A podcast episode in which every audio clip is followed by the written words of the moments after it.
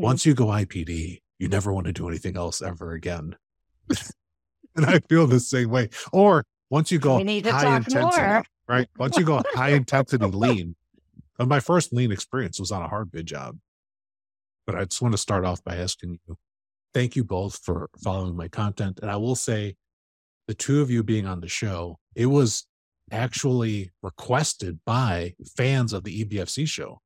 I've got, yes, multiple people reached out to me and said, You've got to get Kelly and Melissa on the show.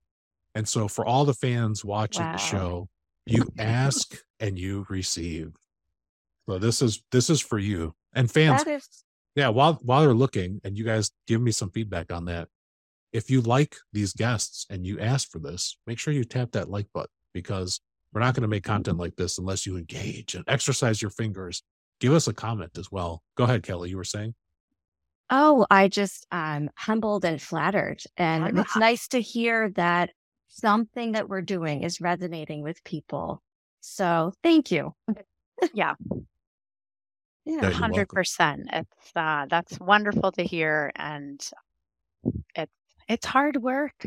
Uh, doing the work that we all do, but I think we do it because we love it. So yeah, yeah, you do. You both it, it shows in in what you do, and you know, it's not, uh, we were talking before we started the recording and uh, Kelly was just mentioning how she likes to keep up with all of the, the change makers on social media.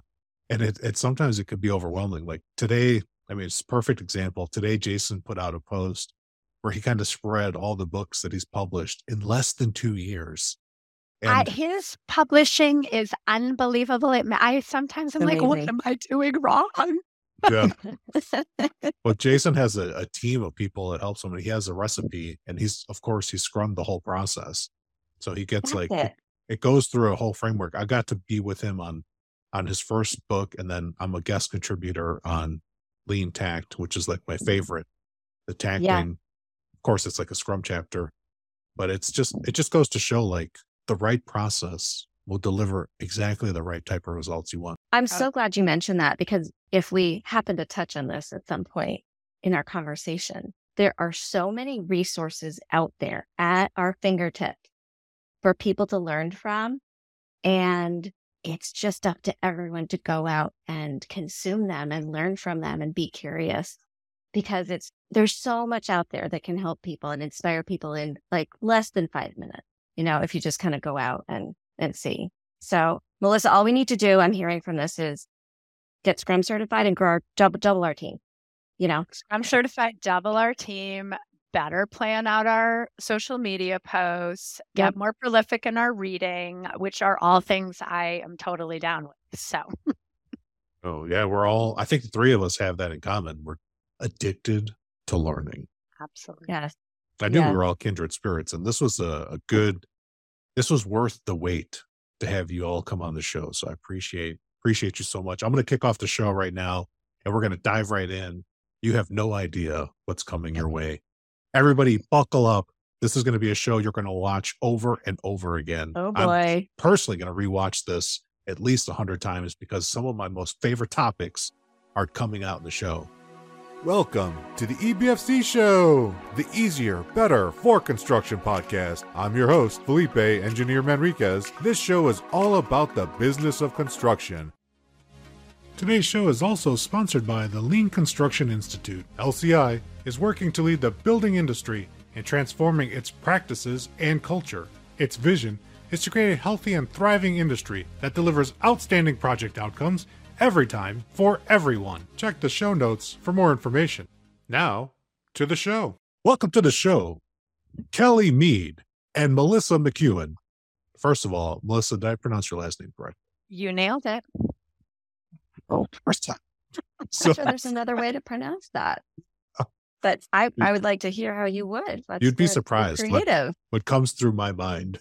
Oh yeah, you no, should. people say like McCune because there's so many different spellings of it. Yeah. So both of you are working at Haley and Aldrich, a company I have a ton of respect for, and I've met many people that have had their lives transformed by what you're doing. And if people are listening to this and you're thinking, how can a company transform people's lives? I've had grown men and women with tears in their eyes telling me about the impact that the two of you and your greater team has made on them. So I am mm. beyond humbled to have you both on the show to share. Let's dive right into our favorite topics lean right. design and construction. So, people, for an expanded description of who these amazing individuals are, click on the description below. So, thank you for that. Kelly, we're going to start with you first. As a lean master black belt and a lean journey program manager, first of all, you don't give me the typical lean black belt type of Spidey clipboard, like you're going to punish me type of vibe, which I super appreciate. Some of my industrial engineers give me that vibe, and it's well deserved. So you don't have that. I like that. But I want to ask you, what inspired you to dedicate your career to promoting lean and design and construction? So I would say, say it was two things. Uh, I I joined Haley Aldrich at the same time that uh, our we hired a lean sensei, Steve McIntyre, so this was 2005. And I had never heard of lean. I mean, I'd heard of lean a little bit, like in business school, you know, in operations class, supply chain management, something, something. Um, but it had absolutely no relevance to my life. Um, so, you know, I just had this, I developed this relationship with, um, our lean sensei and saw what he was trying to do, which was bringing you know, bringing his approach uh, to our company because we were seeking to do better, to deliver more value um, in a rapidly changing uh, industry where some of our services were kind of, you know, commoditized.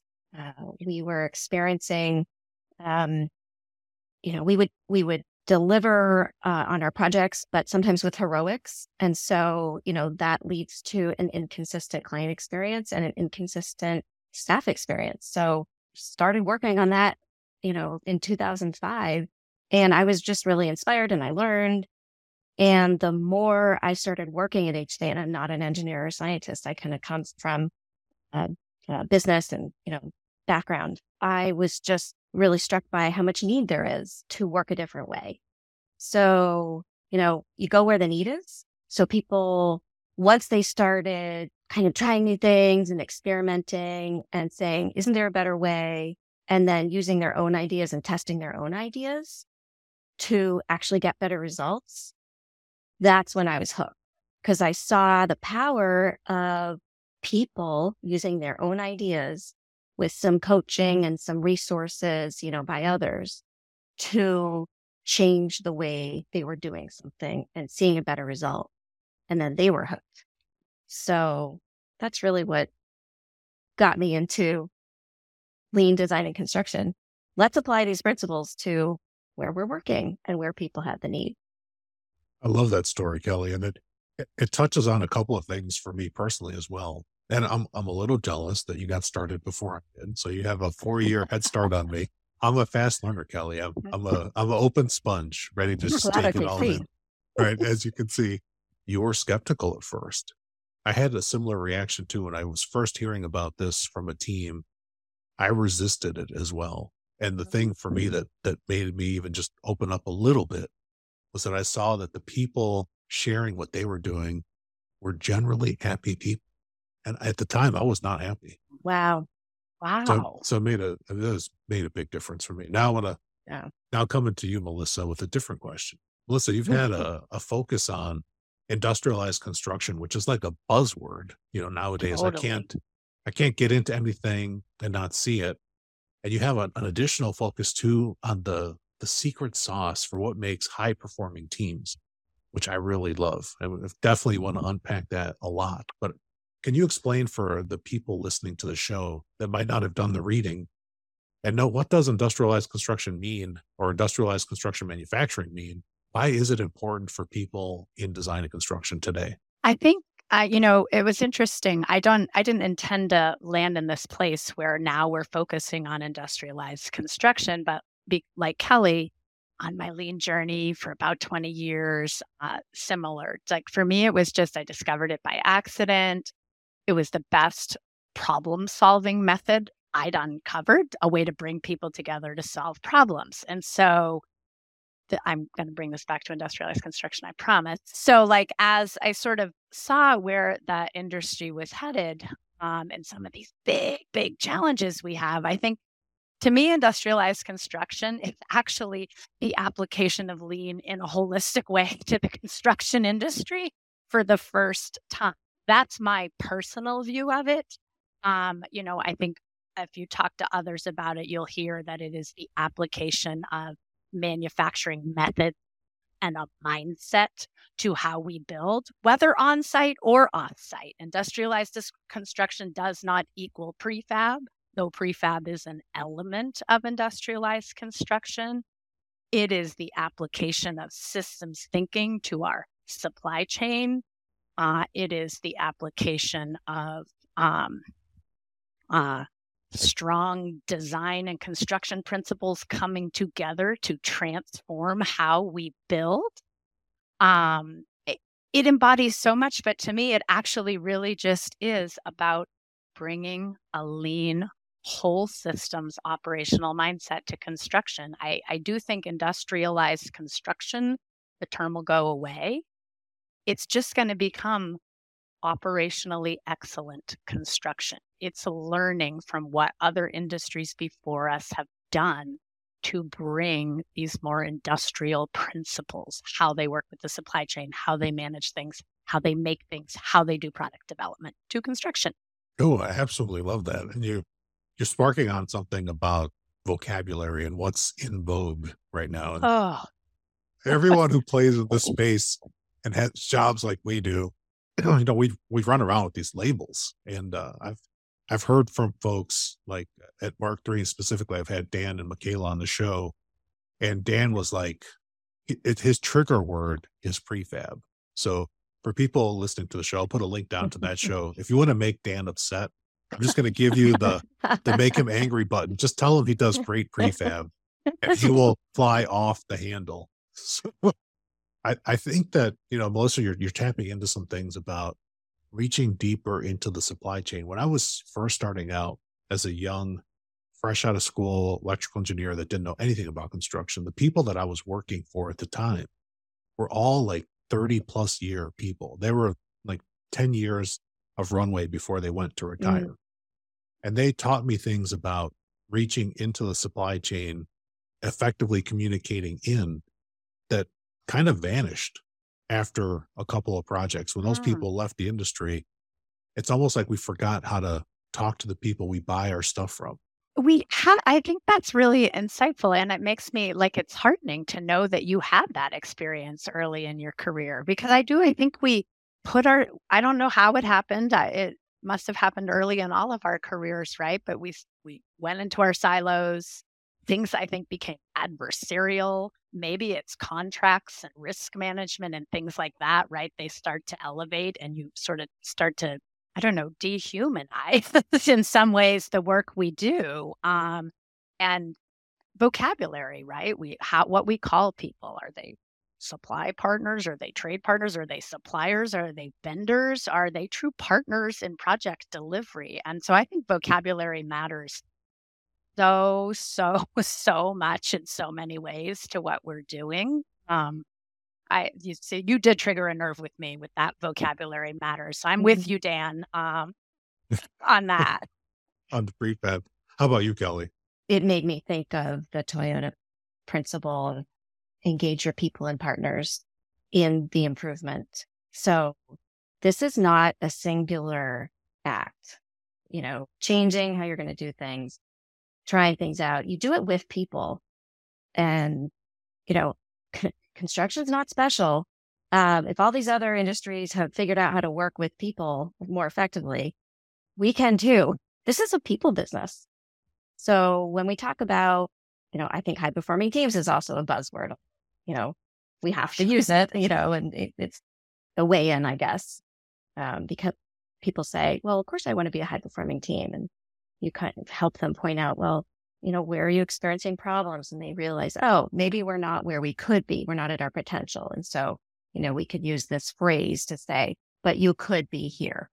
Let's map out a way to get there together. But really, it just comes down to finding out what each of us can bring to the work, whatever industry you're in, making sure there's, uh, you know, a, a path forward and that you have two things the initiative to do something different and the means and methods or resources that are made available. And, and I think that's why we're, we're at this maybe tipping point or hopefully at a tipping point where um, we both, we, you know, Liz and I were talking earlier about this. Like, what's a big hurdle right now? Why, why are people, why isn't everyone adopting industrialized construction and, you know, high performing teams, et cetera? And we were talking about the fact that sure, we had the innovators and the early adopters. So if you look at like the diff- diffusion of innovation, like what critical mass you need to really pervade the industry and make a change, you have to jump over this chasm. So it's not enough to have the early adopters. You have to jump over to get the, um, you know, more of a mainstream. And, you know, people have been kind of stuck thinking, I can't change or we don't have the tools or whatever not construction. We're special. And, you know, I think we're starting to see that we have the means and methods. You know, we have tools and approaches. We have the digital twin. We have all this technology that we're not necessarily taking advantage of, but could. And we're starting to get acknowledgement. Oh, this is all about people. And if we tackle behaviors and get the right behaviors to make this shift, we can make that leap over together. So we're we're excited yeah, to think, get over that chasm. I think we're I think Kelly and I talk about this a lot. We think I, like I've never been more excited about the future of construction. And I, I don't I know not everybody feels that way. People feel the pressure of the labor shortage and the supply chain and oh, everything's changing so much and the technology and it's overwhelming and we have all these disconnected digital tools and I, all those things I hear and I feel them. And yet I've never felt more optimistic in my gut that we're actually really finally on a path of transformative change. Uh, and I, you know, that's not a very data driven statement I just gave you. I can't give you a thousand examples of my proof, but I I really truly feel that way. And I think it's part of what keeps me so engaged in the work that we're doing because I'm like, it is happening. I just know we're on the right path finally. In the human part, the touch people that come and go in a lot of construction companies, the attrition rates or the turnover rates can be way higher than 25%. And, and especially in general contractors, medium sized companies, it's not uncommon for 50% turnover. Mm-hmm. And on mm-hmm. projects that are challenged, that we work in as internal and external consultants, those numbers can be even higher. Earlier in my career, I was on a job where we had over 80% attrition on a project where it's the project created the conditions where people had to leave to survive. Yeah. Yep. Right. And I, Melissa, I don't know if I'm just brain damaged, but I stayed. I, I stayed, know, me too. Right. right. but I, I am a hundred percent with you. I feel optimism and hope that I didn't have six years ago. And Kelly, you said it before mm. too. There is so much information. When I first started looking at lean things, there was nothing for construction outside of like a few white papers sure. published on some like super obscure websites that nobody besides me and the person that wrote it and their mother and, and brother has read it. A little right? academic. A little academic. But now there's just like an avalanche and they're there are construction podcasts focused on this type of people thing. We have like people talking about vulnerability live on LinkedIn events in the construction industry that has never happened before. Mm-hmm. And we, I can't fathom that this kind of thing isn't what's going to help us attract the next generation to our industry. We are like reframing the perspective that others out there have, I hope, about what construction is. Um, we have a diversity problem for sure. Um, we have so many, but we're talking about these things. People are acting on them. We're you're hearing stories about tech. You're hearing stories about diversity. You're talking about how people are collaborating. People are topically openly talking about, you know, the mental health crisis in construction. And um, I think if we're talking about them and acting on them and trying to change them, it's the kind of thing that's going to attract a whole diverse set mm. of people to our industry, a variety of skill sets. I, I do think you're getting, you're, you kind of uncovered maybe what's giving me the hope, Felipe, is some of that stuff that's happening. That I think you're, you're really hitting on something, Gorford. You know, the, the couple of things that can really attract more people, which we really need, as we know, like there's, there's this, uh, you know, talent crisis. And it's not for lack of talent. It's that, you know, people have this perception of what construction is. So two things that can be so attractive are, wow, there's a lot of innovation and technology in construction, design and construction. So, you know, we got to talk about that and keep talking about it. And this is a place where you can form really productive connections with other people. And at a very basic level, that's what we all need. You know, there's data on that. What engages people and what drives people to do their best and be happy. You were talking about happiness, Felipe, is the ability to connect with others. And when we're not able to do that and when we're working within our silos and we're not able to share information that we need, we're not connected and that doesn't feel good.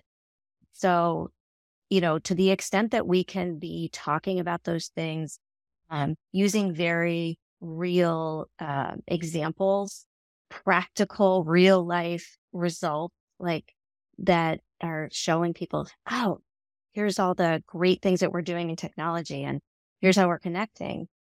If we keep showcasing the good, then maybe we can create more of this positive cycle you know, reinforcing cycle um, that we're on. I'm I'm also very optimistic. I am too. I'm like, and I even listened back to my season one of my podcast. I had Stephanie Roldan on, and we talked about this with a couple of different guests.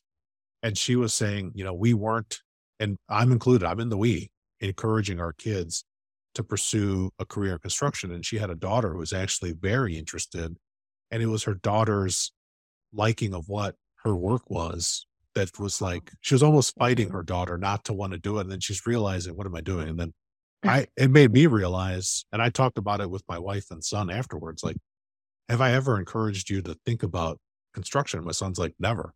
He's like you never encouraged me. So that was that was four years ago. Uh. so fast forward this summer or still it's spring this spring i gotta when you travel as much as I do, you forget what eh, season actually is. The, yeah. Right, so. right. so this earlier this spring, my son said, I would like to come to work in construction and do a job like you do. It's like, what do I have to do? And so we started talking about, you know, construction management or engineering. And we're still having the dialogue, but he's like, he's in. And he even said wow. he was having a tough day in school uh, some time ago they had like a lot of tests and stuff and kids don't like being tested like just like adults. Right? And uh, he said i watched on his own. He watched a live stream that i did and he's like you got me so excited and i'm glad that i'm coming into construction wow. and i thought that is insane. I was like that was the whole purpose of why i do all these podcasts on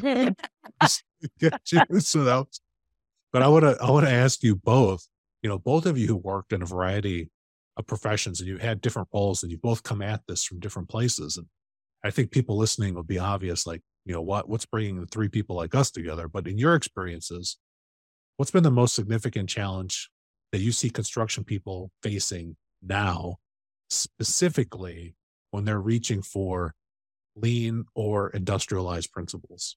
We were talking about this a little bit before. We have a, a couple of ideas. What's so challenging? So one of the things, and Mr. Melissa you'll chime in. Um, yeah, you know it. One of the big one of the big challenges we see is, um, you know, you can see it that we had the innovators and the early adopters, right? And jump on the band, lean bandwagon and let's do value stream mapping. Let's do pull planning. Let's create a IPD contract. And these are all technical fixes. These are things that you do that, yes, might make a difference, that might change the conversation, but they're not enough. And when we say technical, we mean when you, when you know what the problem is and you know the solution and you can pretty much act independently and like say, okay, I need A to fit with B, put A and B together, done. But a lot of what we're seeing in this industry is collaborative or adaptive challenges where you actually don't know what the problem is, which requires team learning to find out what the problem is we're trying to solve in the first place. And it requires people to work together in a team to also figure out the solution. So you can think about, yeah, we have so much time pressure, the schedule, meet the cost, and we don't kind of thank you, Jason Schroeder, Kevin Rice, for, you know, I was, I, I had a huge aha. We don't allow for buffer. We don't build in buffer for figuring out what the problem is in the first place and then collaboratively figuring out the solution together.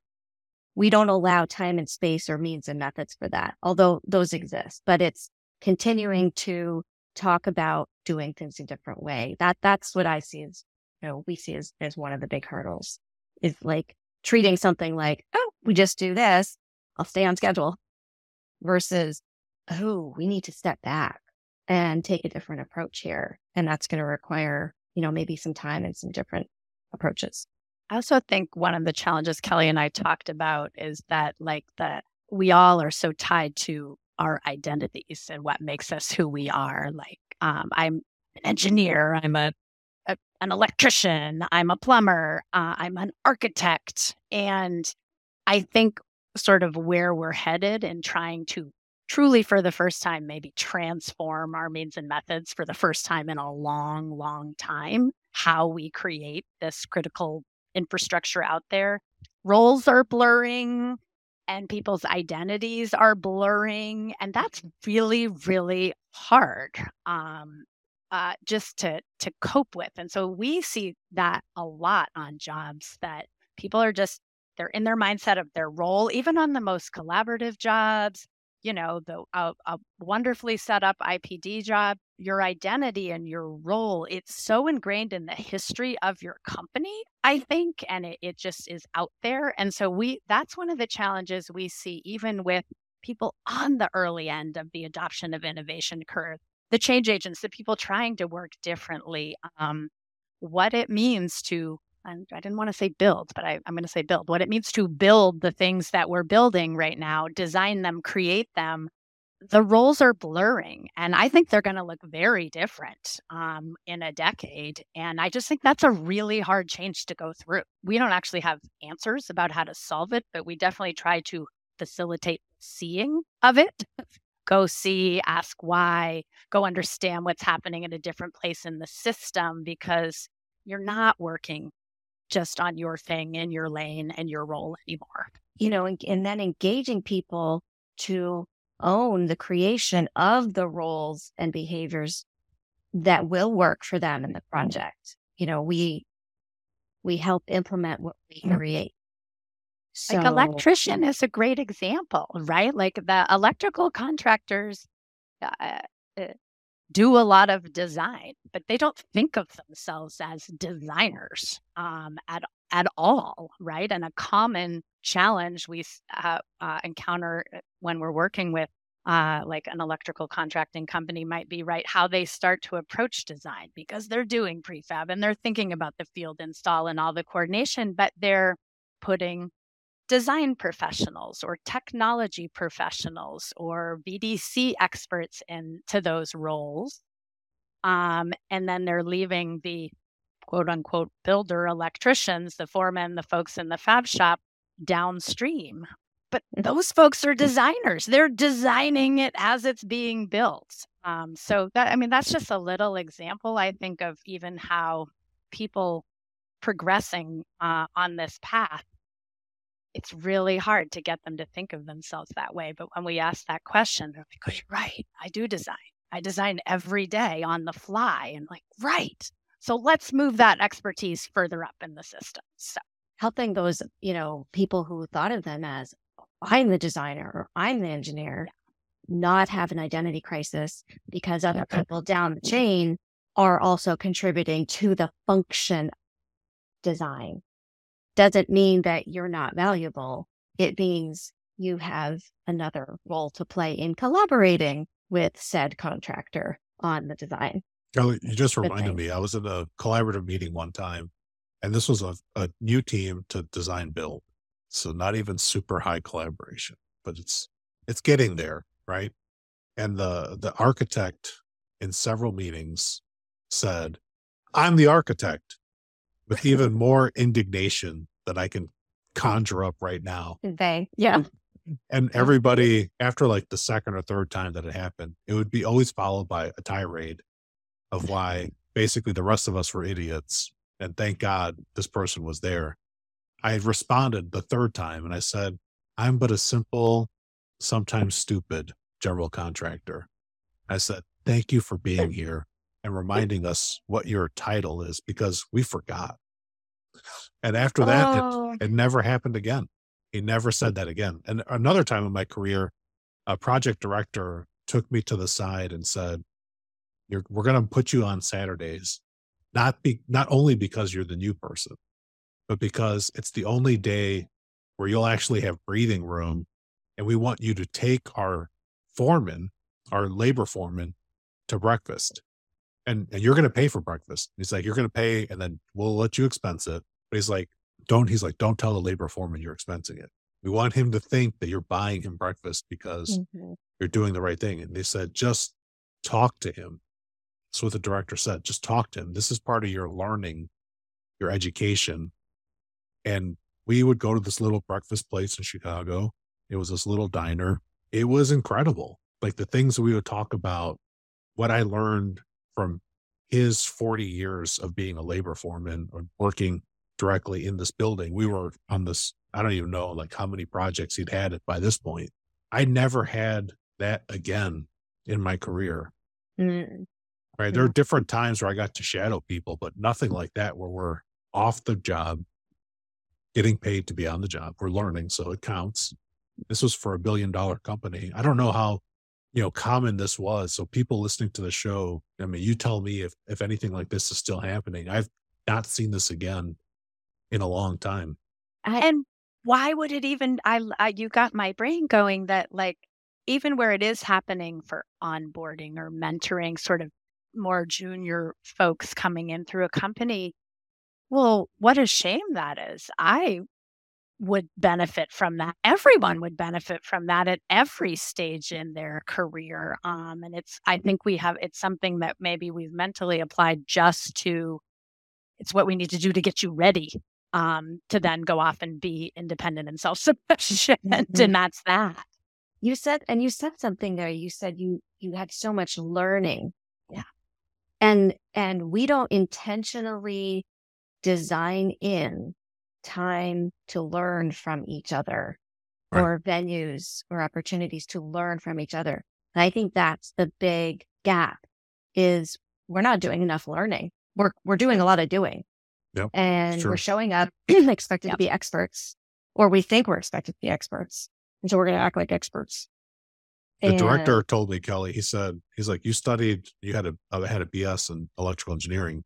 He said, that's pretty much worthless on this type of job. Now, there was a, a significant mechanical and uh, MEP punch list that I did for like two years and got some really strong neck muscles doing overhead punch. I learned a lot about how to mm. find defects that I've hmm. Still to this day, I can't just walk into a building and not find all the problems in three seconds. but he said, uh, he's like, I've got to like have you unlearn the nonsense that you learned in school. Yeah. And have you learned from people who are experienced because you've all been, you've all been theory and books and maybe, maybe your circuits class was good for you. We'll find out when we talk to the electrician if he really learned anything or not. and we just recognizing like, he even knew like what I studied, right? I, I've gone to projects today where you ask people like how do you know each other like how do you know that that project manager has the capability to negotiate these mm-hmm. change orders and people are like well the t- title is pm right? Or her title is project manager like they should just know. And i was like how do you know they know? Mm. I, I ask those annoying questions that i'm sure the two of you also get into. Yeah and both been accused of being annoying for sure and intensely curious. Yeah, and and it makes me it reminds me that uh, we assume that the more seasoned or senior you are in a job, the less mentoring and learning you need to do, which is a bunch of you know what? Um, you can say bullshit, Kelly. More... Kelly, this is a construction show. Go yeah. ahead, say it. Bunch of crap. I was just going to say crap. Okay, Kelly said um, crap. I said bullshit for the record. and it's it's just the opposite. You know, you look at in baseball, um, where you know you get more advanced and you actually have you know special coach. You have the pitching coach. You have the first base coach, and it's like the more professional you get, you have all these resources and coaching and mentoring to do your best. And what do we do in our industry? We leave you alone. Well, you must be fine. you're seasoned. You've done this before, or you're old, or whatever.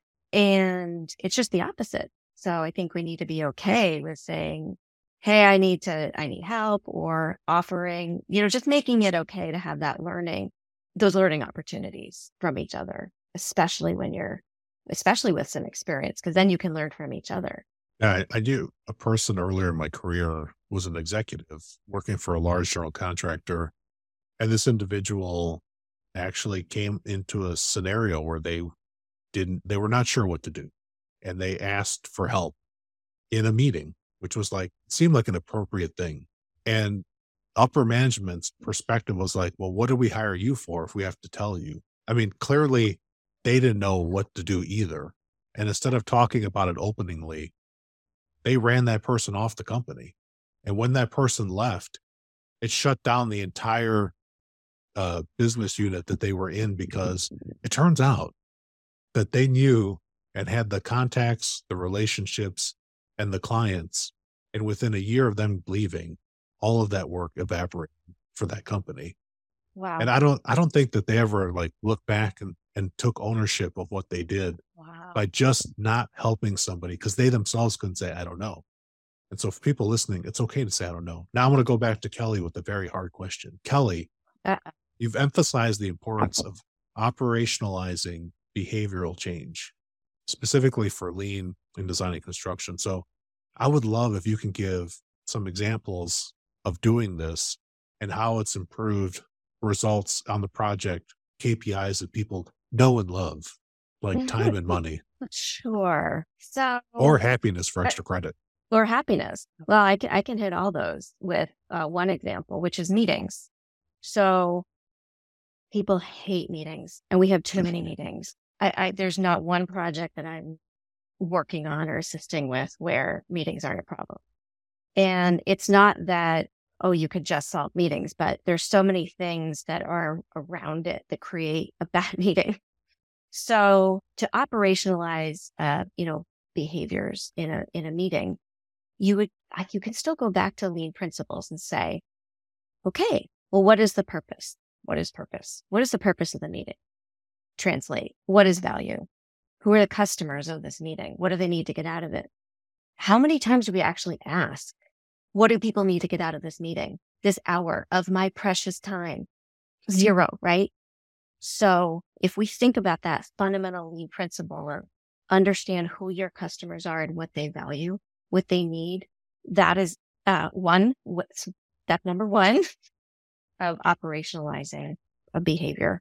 Then seeking to form an agenda or a, a, you know better format or venue to have that meeting that will deliver those results so you know if half the meeting is spent on for example updating people on things that they could probably go in and find in you know something in procore or something that's hanging up in the big room well that's 30 minutes of waste that we can actually just cut out of the meeting so that's operationalizing behaviors by reducing waste. And then another example is how do we talk to each other and how do we handle conflict in the meeting?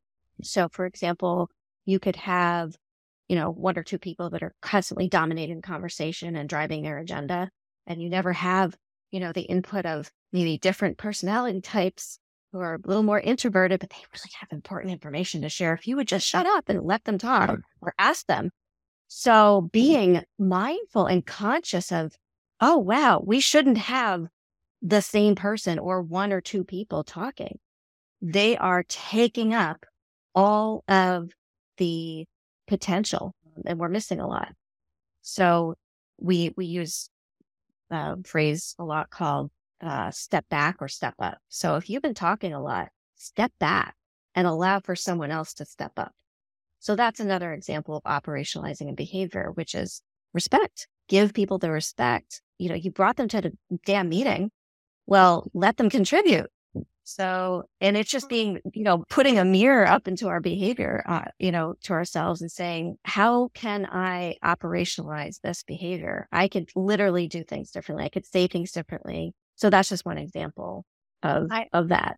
Kelly, one thing I've seen you do so well that I do admire is you also just putting a term on it and calling it that. And um, we need to operationalize, make visible, document, whatever this behavior that's required. Um, that that's a part of it, and it's something that I think you do so well is making it visible to people that we need to do this. And this is something we, I think, as a team and a practice, this is where we're constantly learning, and we would love to know what you've seen work, Felipe, because this is hard. Like these behaviors don't stick. Like putting the systems in place is step one, but then you just have to keep at it and at it and at it. Um, and we're constantly looking for other ways to operationalize behaviors like that we're on a learning journey on this one ourselves for sure and you just yeah. reminded me, I didn't answer the second part of your question, which was the KPIs, but it's related to what oh. you just said, Melissa, which is to make visible. So,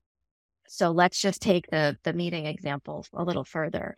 So, what if we made visible the types of uh, behaviors that we need to have, with you know conditions of success we need to have in our meetings, and we mm-hmm. made them visible, you know, wherever you know it's our virtual big room, or it's in the big room, or it's you know posted up in front of us every day um, and what if we were to, you know, if, if these are the things that are important, obviously there's the lagging outcomes that we care about, like let's say schedule is one of them. You could actually tie better meeting performance to probably a contribution to the schedule. You're you're not sucking up as much people's time and you're getting the right information in the meeting so that people can make the right decisions, which also can keep you on schedule. And oh, by the way, that could have a contribution to cost keeping costs below, you know, a target. So you could also develop leading KPIs. Like I'm very interested in behavioral, uh, leading behavioral indicators or metrics. So if, you know, you're starting to track, wow, did we have 100% of the people show up were, con- did they feel like they were able to contribute something to the meeting? Did, and did they get value out of it? You know, and is just a simple question how much of the meeting was value added versus non value added? You know, you just ask those questions once a week. You can track that. And you, you know, it doesn't need to be exact, but you can be directionally correct. I'm a big believer in directionally correct KPIs. Oh so, my God. We have so much in common. You know, as, as the, as the more of the two of you talk, I'm just like, I feel like I'm in, if, if there could be a lean Disneyland where everybody's happy, I'm there. Oh I'm my God, if there could be a lean Disneyland, if there oh, could be one down, Melissa. Oh yeah, I'm there. So that, that'll be a quote for sure. We'll have Kelly. a big party there. yeah. We'll invite so, all our friends. I, I, some of the stuff you mentioned, because you, you asked, you said, are there things? So I've yeah. done some more research in Cynefin, which is spelled C N E C N E C Y N E F I N, Cynefin. It's a Welsh word. Uh, the research that's been done is uh, by mm-hmm. Dave Snowden, not the whistleblower. Oh, like, wait a minute. Dave Snowden used to work at IBM, and he's created this uh, complexity theory. It's been a collaboration with a lot of other people, but he's like the predominant voice in complexity theory. I got turned on to him because I was watching a keynote, and uh, it was an agile conference, and he said of all the frameworks out there for project management, the only one he respects is Scrum. And I was like, I have that Scrum label in case people watching the show don't know how was I going to work Scrum into the conversation. Whatever minute this is, this is how I did it. Right, this is how I did it. But but Dave says that in complexity theory, we can operate in different areas, and you as a system, and he criticizes systems thinking heavily and says that like there's some areas where it just falls short and and he's very specific with his critiques i mean he is epic like you definitely oh. gotta check his stuff out. And yeah. uh, his book is read. But he, anyway, where I'm going with this, he says that depending on what domain you're in, You could mm-hmm. have uh, some enabling conditions, enabling boundary conditions, enabling constraints. So, Kelly, when you're asking those questions, you're creating space for people to reflect where they otherwise wouldn't. And then just knowing where we are changes your trajectory. So if I can, it's like when we drive, we see mm-hmm. the painted lines to the left and the right. Your mm-hmm. brain will automatically make your hands move to keep your car in the center. Mm, Nobody actively burns calories to stay in the middle, right? Stay in your lane. Yeah. Stay in your lane. And the questions you're asking tell people like, are we getting more value? Or are we headed towards a worse meeting? Yeah. And you're going to naturally turn the wheel so that you can go the other That's way. That's right you'll intervene, you'll make an adjustment. And the more that's, that's exactly right. And so the more that the team is aware, oh, it's actually important that we day, you know, we're contributing value or we're actually problem solving. And if you have this indicator telling you, oh, you're getting off track. And if the team gives each other permission to and hold each other accountable to getting back on track and intervening, then you're golden. Right. And and sometimes sometimes Kelly, like like as much as I love Scrum, I don't always suggest I almost never suggest it to teams. I let them pull for it instead. This is why I try to post on Scrum every day so that there's just more pull. But I mm-hmm. work I work with the team and I knew that the team was in trouble and I couldn't make suggestions to them because they felt like they were already overwhelmed and they could do nothing else. And so I used that same approach like you did with meetings to to make it a little bit better and use it as my excuse for intervention because mm. their meetings were terrible. They sucked. It was like god awful. It was I that we could do a whole show on how terrible meetings are. A hundred percent. Yep. But now coming back to you, Melissa, now it's your turn. Hot seat. Okay. So Melissa, you super nerd, which I love. I consider mm. myself a super oh, nerd. Thanks. right. And I knew you would appreciate that compliment. I do. You co created the industrialized construction assessment, the maturity assessment, which almost makes me suspect if I check your background, you might be an industrial engineer. What kind of engineer are you?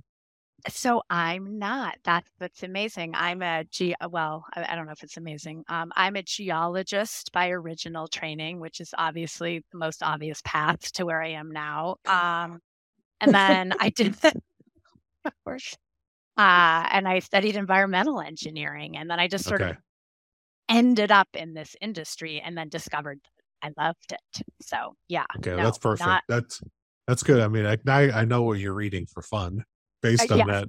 So you created the industrialized construction maturity assessment. What my question is like, how does this tool help organizations better understand the transition to industrialized construction, no matter what their starting point is? So the it's really, really, really simple. Um, it just helps them see. Like we have to know where we are. Using the road example, we have to know whether we're on the right side of the road or the wrong side of the road. Um, and so we kind of came into this really honestly that we were seeing people working really hard and doing amazing things to try to change how they were doing all things construction, approaching prefab, um, trying to establish a product strategy. But what we realized is um, we are kind of an insular industry. We don't necessarily go learn and see from others as much as we could. At least I feel that way. Like we, I encourage people to go to other places and learn. And so we realized people didn't know what good looked like. So they were just on this path. So the first thing it does is it just helps you. So there are seven disciplines. Um, it looks across, it's a very holistic look. It's not just about prefab and bringing manufacturing methods to how you do prefab. It considers how we design. It looks at how our management systems might be helping us move up the curve or actually holding us back. Um, it looks at cultural enablers that might make you ready to embrace change, to experiment, to invest in learning. And so it looks across the spectrum so that you can see what you're already good at that maybe you could capitalize on to help you move up um, the curve. It identifies areas of gap against real uh, gaps against really specific criteria. So we also didn't make this up. Um, we went and looked for the best things out there we knew.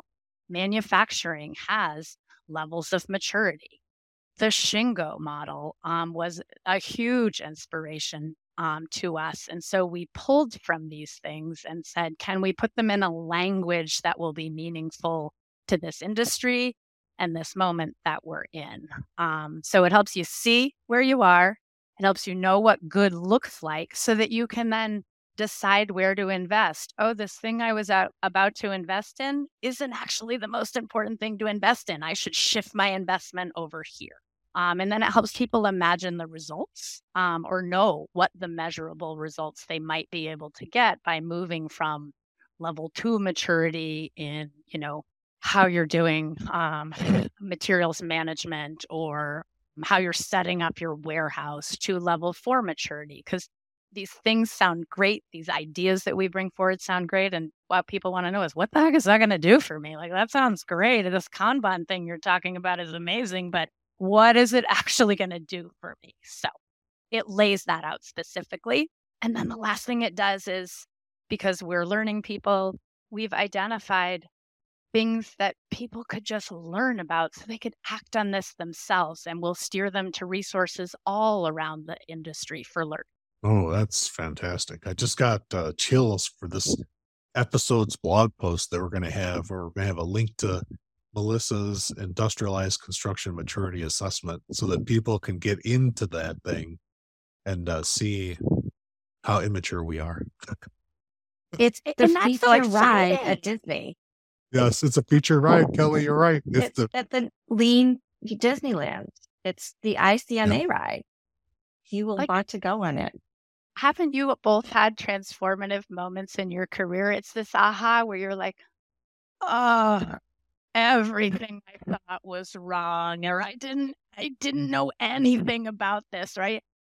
I thought I was good at this, but then when I did my 360 feedback, it was like, oh gosh, I have so much to learn and work on. Like I yearn for those things. And that's all we're trying to do is help others um, be able to see those things. So I just did a 360 feedback and I had blind spots. It was a it was cool to have a coach like point some things out to me that it yeah. made no sense and it came it wasn't mm. surprises from like my supervisor and one of my mentors the surprises came from my peers and that was like mm. super unexpected out of left field because i do a lot of reflection so it's like it's for everybody i'm immature yep. as well be the first one to say so i can't wait to get on that all, ride kelly we're all immature but now i want to ask you both as as you work to create high performing teams and and I think that we we've seen enough low performing teams or average or mediocre teams.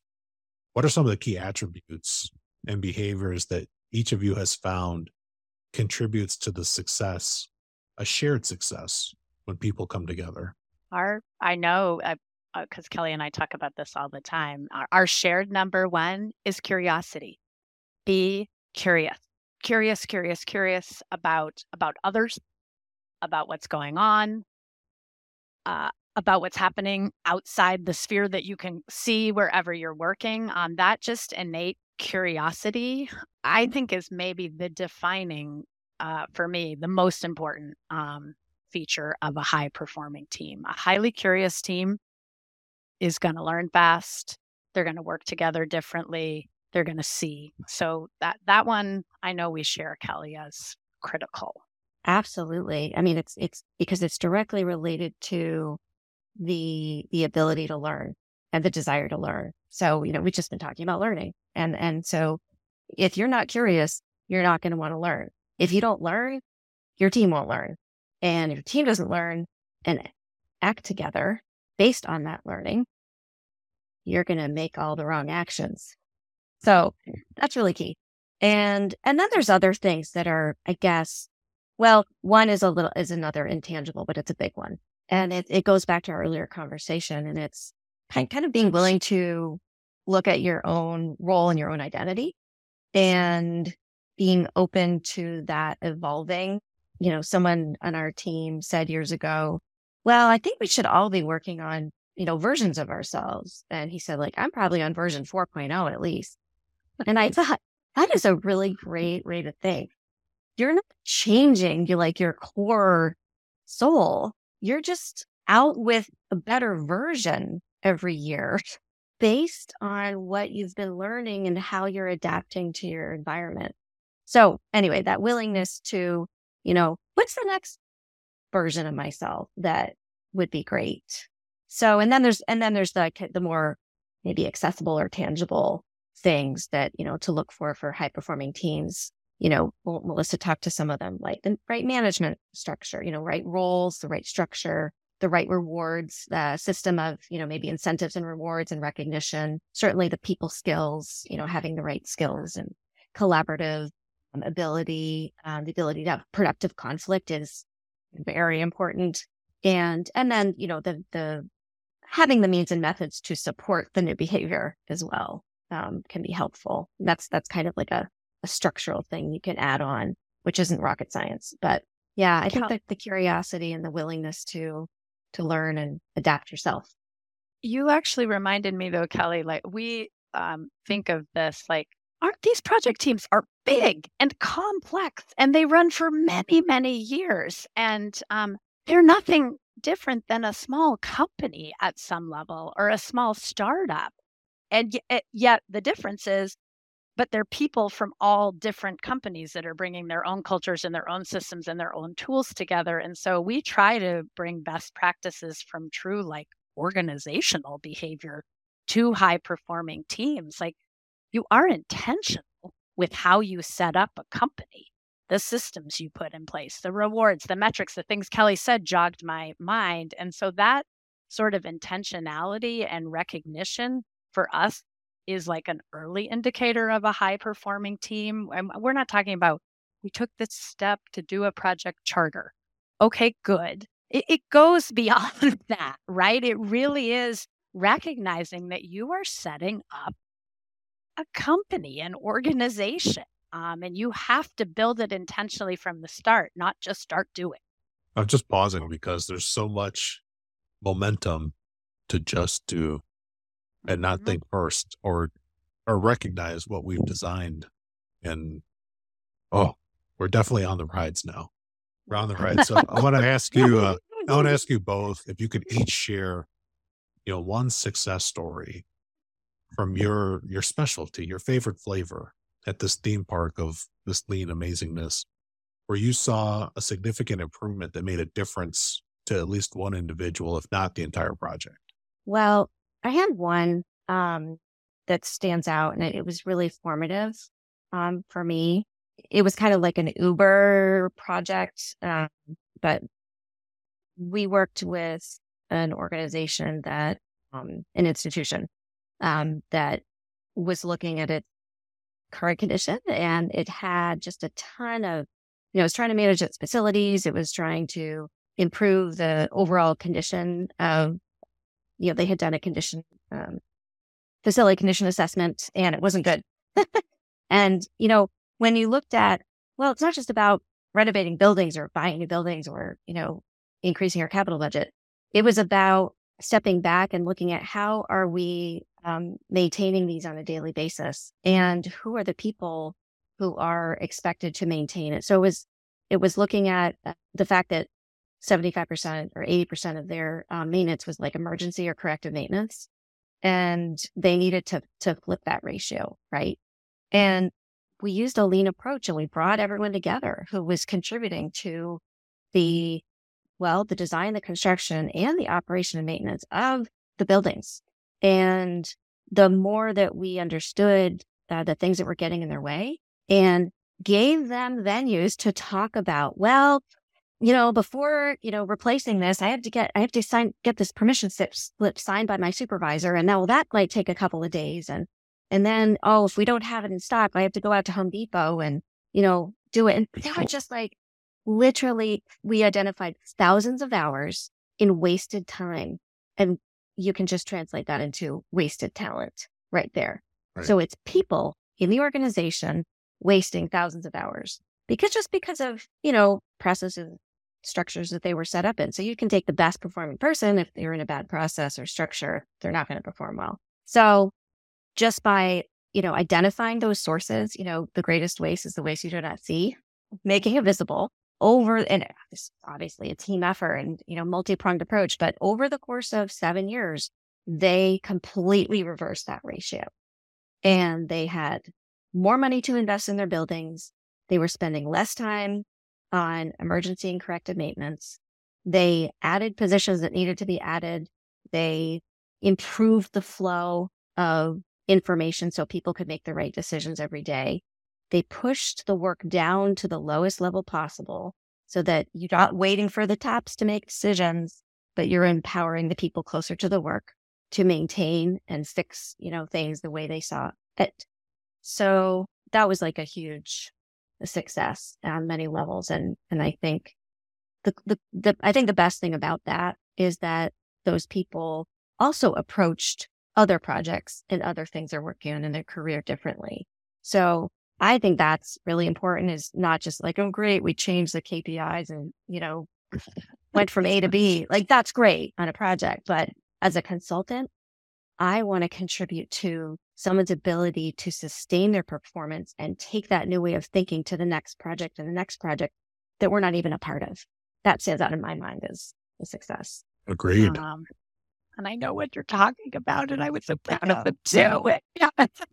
I'm like, I, it's funny. I that you told us you were going to ask this question, and I still am like, there's just so many little successes, and I sometimes yeah. I lose sight, I guess, of the impact of the little successes, and that you're. I'm trying to come uh, compile some grand big success story, but to me, it's all the little successes that are out there, like from working, um, uh, you know, on the fab shop floor and just being curious myself and asking a hundred times, well, why do we do it that way?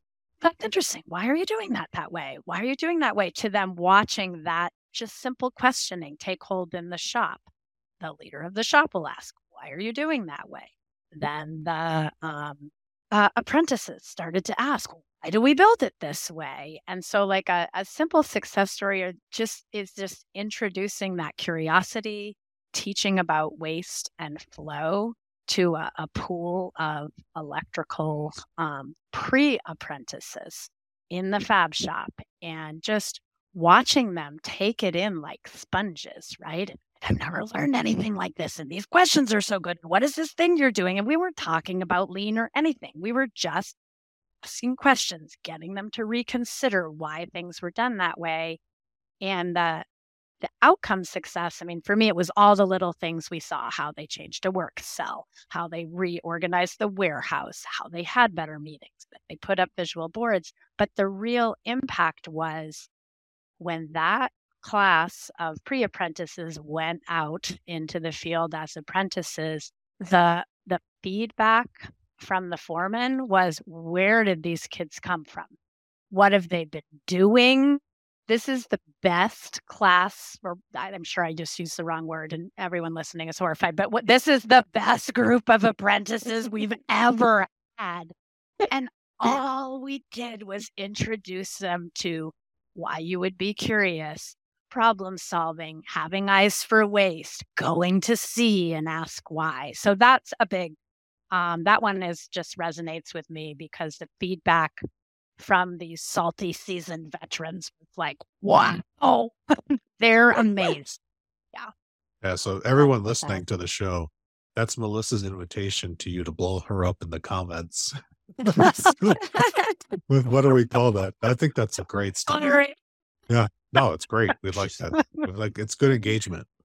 It's like there's there's no such thing as bad PR. Oh, I don't know. I think you're, yeah, both hmm. of you are, you're hitting on stuff. I had no idea you were going to go in the directions that you went. And that was oh, just yeah, fun. extra, extra juicy good for me. I think we'd all, you know, if Deming was still alive today, I think we'd probably accidentally meet at a Deming retreat. For oh, sure, we'd all, you know, we'd we'd be all after class with with Dr. Deming because you're hitting on some really great things that are aligned with some of the first principles approaches that he taught. So I, I love, love, love, love, love all that. And we're going to switch gears because I, I told you there'd be questions you would not be ready for. okay. Maybe you will be. I don't know. Let's see. So in terms of just sustainable construction practices, because it mm-hmm. sounds like we're playing it, we're playing the long game with what we're trying to do here. How do each of you see lean systems thinking or industrialized construction reducing the impact of our industry on the world? Because I think last mm-hmm. time I checked, nothing pollutes more than buildings. The, I so many ways. I tell everyone this story. Naive me, um, you know, before I really started on my lean journey back when I was a geologist, I was in one of the early LEED um, cohorts, right? So I got my LEED accredited professional, and I I truly actually thought we had solved the construction waste problem. Like, what a dummy I am that I uh, believe that. And then I uh, I realized, oh no, no, that that physical waste lives in all these other places, right? They're they're just leaving the site to be uh, thrown away back at the fab shop. And it's all the cutting and the reordering of the materials. It's all the stuff we bring back that just sits there um, and is wasted. So this is a long way to say, um, to me, the first place, the biggest impact or the first impact I think that this sort of bringing a manufacturing mindset to construction will have is actually in eliminating some of this basic physical waste. It is still out there. And with more precise designs and thinking about products and components and using um, the technology out there to actually order only what we need and put in just in time systems, which are easier to do in the fab shop. They're still not easy, but they are easier to do. I think we will make a big dent in physical waste quickly. And then, I mean, the other thing that I think is uh, so important, and actually, everyone out there listening, um, at like, are people tracking their scrap rate? Like, this is a really simple thing that mm-hmm. we could be tracking um, and uh, moving the needle on, and people aren't tracking it. And then I think the more impactful change, one of the more impactful changes that we are going to rethink, I think, our materials, um, what we build with, um, how we build, because uh, changing your means and methods opens up opportunity to use different materials. Actually, going back to what you experienced and partnering with your suppliers early on to think about it will um, that is really going to accelerate, I think, our pace of innovation but we still have to be like paying attention to it and tracking it and measuring it. And I mean, I think the systems that are out there, um, owners are starting to be asked to think about their scope one and two emissions, and that is coming our way. Um, and I think that will accelerate this as well. Yeah. What do you think, Holly? What's well, the connection think- to lean? I didn't even go there. I just did IC. well, the same thing. I, you just made me think. Um, you know, when you look at your electric bill, more and more t- bills are showing up where it's like, this is how much energy you used compared to your neighbors. And it's like, oh, oh. And so making it visible is, you know, step number one. Um, you know, it's setting up some friendly competition, maybe some pressure. Like there's the carrot and the stick approach. So, you know, the investors or regulators or whoever, or just stakeholders, making it clear that they do care about the impact you're having on the environment and what is the embodied carbon of your building. And then I think so making it visible. And then you talked, Melissa, several examples about getting upstream, like further upstream. So you're going all the way back to the design process, right? And only designing what's needed. Well, that requires the you know, the contractors and people who are going to install it actually also being invited to be upstream and work in that level. It means uh, cost estimators being invited to work upstream with those cross functional disciplines, talking about what's truly needed. So it's, you know, working in a different phase of the project than you might be normally invited to work in to have those conversations that can then make an impact. And it, it goes back to the, the principle of only deliver what is needed in the amount needed at the time needed in the right form. And that's going to make a huge impact on waste in our, in our environment from construction. I think Definitely. The, the tech advancements that are coming, um, you know, the ability to collect the data, use it and analyze it and make those decisions sooner, see the impacts of those things, like that does matter. So I, I am appreciative of um, all.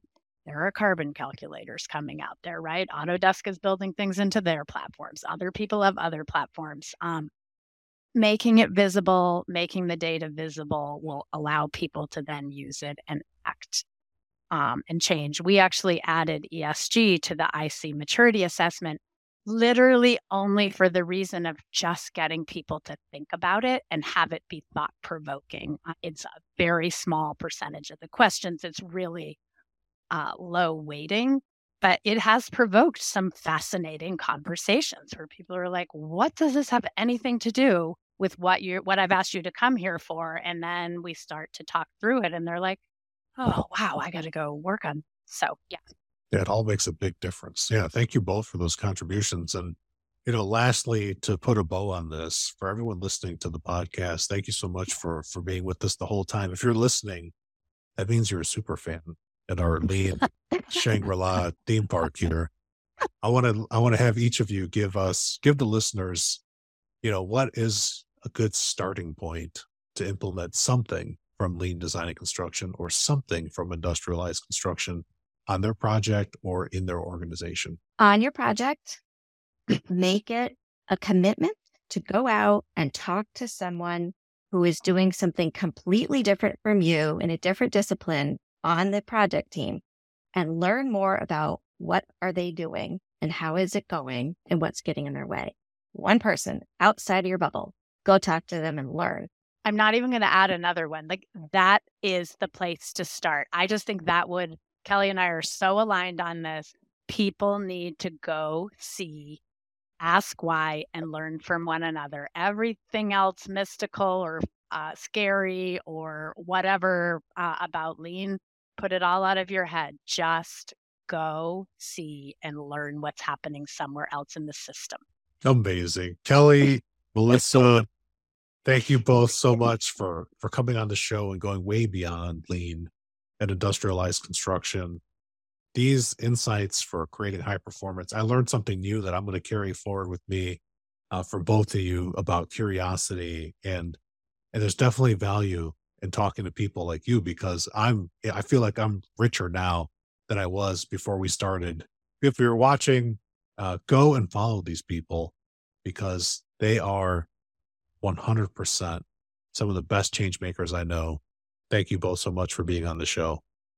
Oh, thank, thank, you, you. Felipe. Yes, thank you for being a change maker with us. You're coming along for the ride. Very special thanks to my guest. I'm Felipe Engineer Manriquez. The EBFC show is created by Felipe and produced by a passion to build easier and better Thanks for listening. Stay safe, everybody. Let's go build.